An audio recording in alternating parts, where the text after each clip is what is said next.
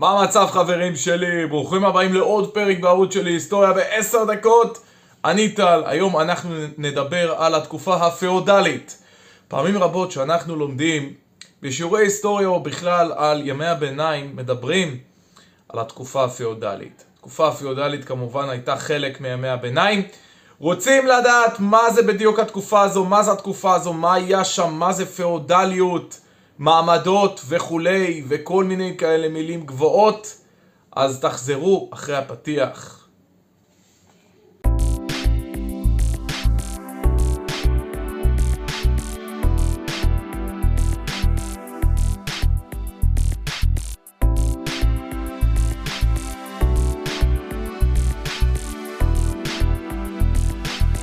חברים, אם אהבתם סרטונים קודמים, לייק, הרשמו כמנוי, אנחנו הולכים לדבר על התקופה הפאודלית, ואנחנו מתחילים לרוץ.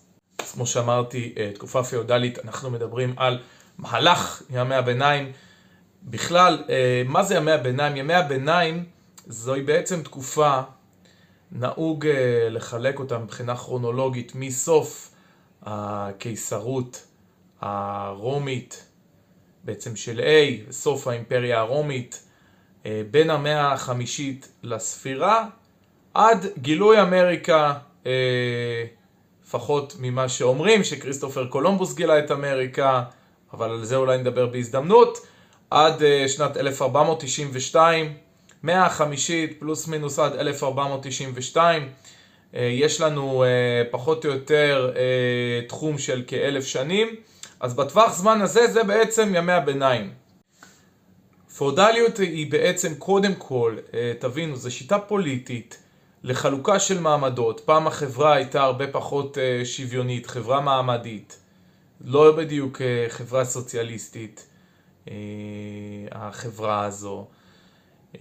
מבחינת מקור המילה, אז כשאנחנו מדברים על פאודלית, אז אנחנו מזכירים את המילה פיודום, משהו כזה זו המילה, שמתארת בעצם מענק קרקע לאצילים ולאדונים.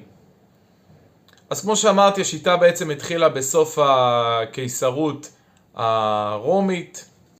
תקופה בה המס היה, הייתה איזושהי שיטה שבה אה, בעצם מדינות שהתחילו להיווצר, זו הייתה הדרך שלהם בעצם לשלוט בעצם על האוכלוסייה. שיטה שהתחילה לצבור פופולריות. אתה צריך לתת בעצם אה, אה, רכוש או משהו ששווה כסף. זה לא חייב להיות מטבעות, כמו שאמרתי, זה יכול להיות רכוש או כל דבר אחר. אה, סוסים, אה, יבול חקלאי וכולי, לשלטון. בעצם זו, זה ההתחלה בעצם של המערכת המדינית, וככה המדינה בעצם שולטת בין היתר דרך זה שהיא לוקחת דבר שהוא שווה ערך מהאזרחים. בעצם מאותם עיקרים ובעלי המעמד הנמוך יותר נפגעו מאותה מערכת מס. אתם יודעים, כל התחזוקה של הקרקע וכולי היה יקר, ועוד הנושא של התשלום מס לא היה להם משתלם אה, להחזיק את זה, אז אה, מה שנקרא הקרקע יצאה מהמקור אה, של אותה עיקרים. הם נאלצו הרבה פעמים באמת להעביר את אותה קרקע לבעלי המעמד הגבוה ביותר, הגבוה יותר. הם העבירו את הקרקע לאצילים, אנשים בעלי מעמד הגבוה יותר, הרבה פעמים גם נשארו אה, לעבוד אה, אצל אותם אדונים שהם העבירו להם את הקרקע. ובכך אה, בעצם גם זכו לפטור מאותו תשלום מס, כי הם כבר העבירו את הקרקע שלהם הלאה אה, לבעצם אותם אנשים מהמעמד הגבוה, והם גם זכו להגנה בתמורה לזה שהם אה, ממשיכים לאבד את הקרקע, אלא הפעם תחת חסות של אציל או מישהו במעמד גבוה יותר משלהם. לא לכל האיכרים הייתה אותה רמת שעבוד, היו איכרים חופשיים יותר והיו איכרים אה, בדרך כלל אה, מעמד מן הסתם יותר נמוך. אלה היו איכרים צמיתים שבעצם היו משועבדים לאדונים שלהם לנצח. כשאנחנו מדברים על התקופה הפאודלית אז אנחנו חייבים להזכיר את המילה וסל, זה ביטוי שככה עולה הרבה. אז מה זה בעצם וסל? וסל זה משהו שיכול להיות בכמה דרכים. אדם שיכול להיות וסל, יכול להיות וסל בכמה דרכים.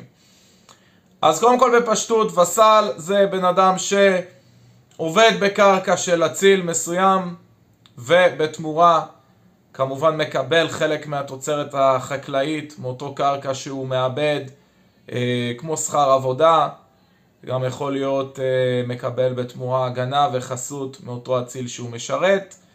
וסל יכול להיות מישהו שעושה כמעין עסקת שכירות, הוא מקבל קרקע מאציל מסוים וכמעין שכירות הוא מאבד את הקרקע, את התוצרת החקלאית, הוא זוכה לפרנס את משפחתו, אה, בתמורה גם יש לו אה, הגנה מהאציל והוא נותן לאציל חוץ משירותים של לאבד למענו קרקע גם שירותים כמו למשל אה, להיות חייל שלו ועוד כהנה וכהנה זה אינטרס משותף לשני הצדדים. אם אני בעצם, מה משותף לכל הדברים האלה? אם אני לוקח את המושג וסל ומוצא את המכנה המשותף לכל הסוגים ובכלל הנושא הזה של יחסי תלות בין אה, אציל למישהו מה, מה, מהמעמד הנמוך יותר. מה זה? מה, מה משותף? אנחנו מדברים על אדם שהוא בדרך כלל עיקר, ממעמד נמוך, שנותן שירותים לאציל, ובתמורה זוכה למזון או הגנה. מאוד פשוט. אציל, בסופו של דבר, אותו אציל פורס חסות על העיקר, שהעיקר עובד בשבילו, נלחם בשבילו, מעבד קרקע בשבילו וכולי. מאפיין נוסף בתקופה הפאודלית שחשוב להזכיר זה הנושא של אה, שגשוג הכנסייה, אה, בעיקר הכנסייה הקתולית, ובעצם היא פרסה אה, חסות גם על העיקרים באותה תקופה. הזכרתי מקודם את היחסי תלות בין אציל לעיקר, אז היה גם את הסיפור הזה בין עיקרים לכנסייה. הרבה פעמים איכרים עבדו בעצם באדמות של הכנסייה ובתמורה הכנסייה אה, גאלה את נשמותיהם, נאמר אם זה איכר או אדם שעשה כל מיני חטאים בעבר, אז עושה כמו מין, אה, תקראו לזה עבודות שירות, מאבד את הקרקע בכנסייה והכנסייה סוג של מכפרת על החטאים שלו.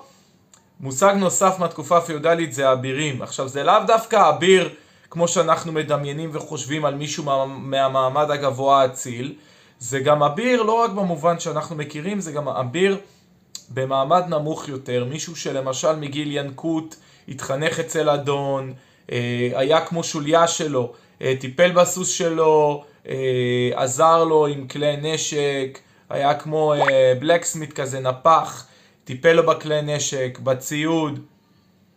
ובמלחמה עצמה אותו אביר היה העוזר והנושא כלים של אותו אדון. נסכם את נושא המעמדות בתקופה הפיאודלית, מעין סיכום, יש לנו בתחתית המדרגה, במעמד הכי נמוך, את העצמית כמובן, עיקר שכמו שאמרתי מקודם, כל החיים שלו משועבד לאדון מסוים. מעל, אני יכול למשל לקחת את האביר, האביר לא במובן שאתם רגילים, האביר הזה שהוא אה, נושא כלים ממש מגיל ינקות אצל אה, אדון מסוים, נשרת אותו במלחמה.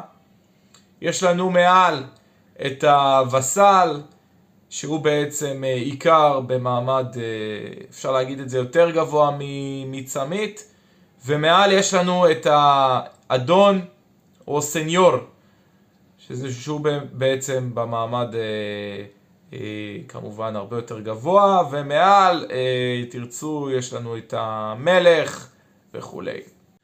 אז אה, בעצם אה, סיכום קצר, אז למדנו בעצם שבתקופה הפיאודלית המרכז שלה היה הנושא של החלוקה ההיררכית בין מעמדות, יחסי תלות, היא הייתה בתקופת ימי הביניים.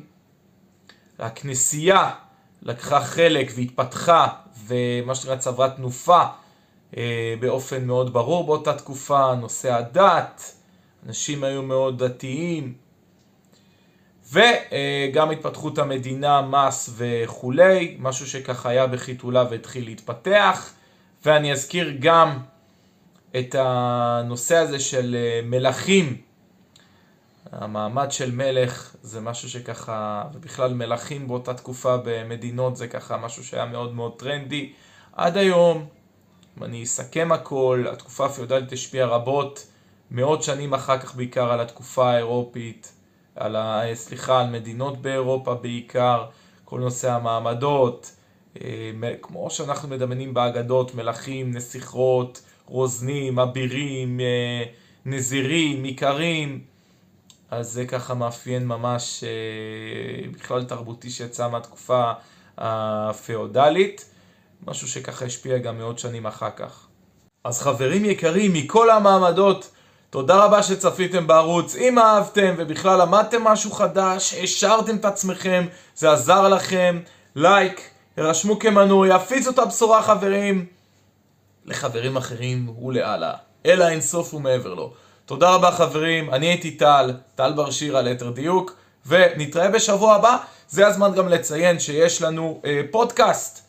הפודקאסט הזה הוא בעצם העתק של הסרטונים, פשוט אה, בהיבט הקולי. לקחתי את הסרטונים, אמרתי אותם לקבצי קול. אתם כמובן מוזמנים להאזין, כי יש יתרונות אדירים לפודקאסט. אפשר להאזין לו באוטו, בכל מקום, ברקע, לא ברקע. אז נתראה בשבוע הבא, תודה חברים.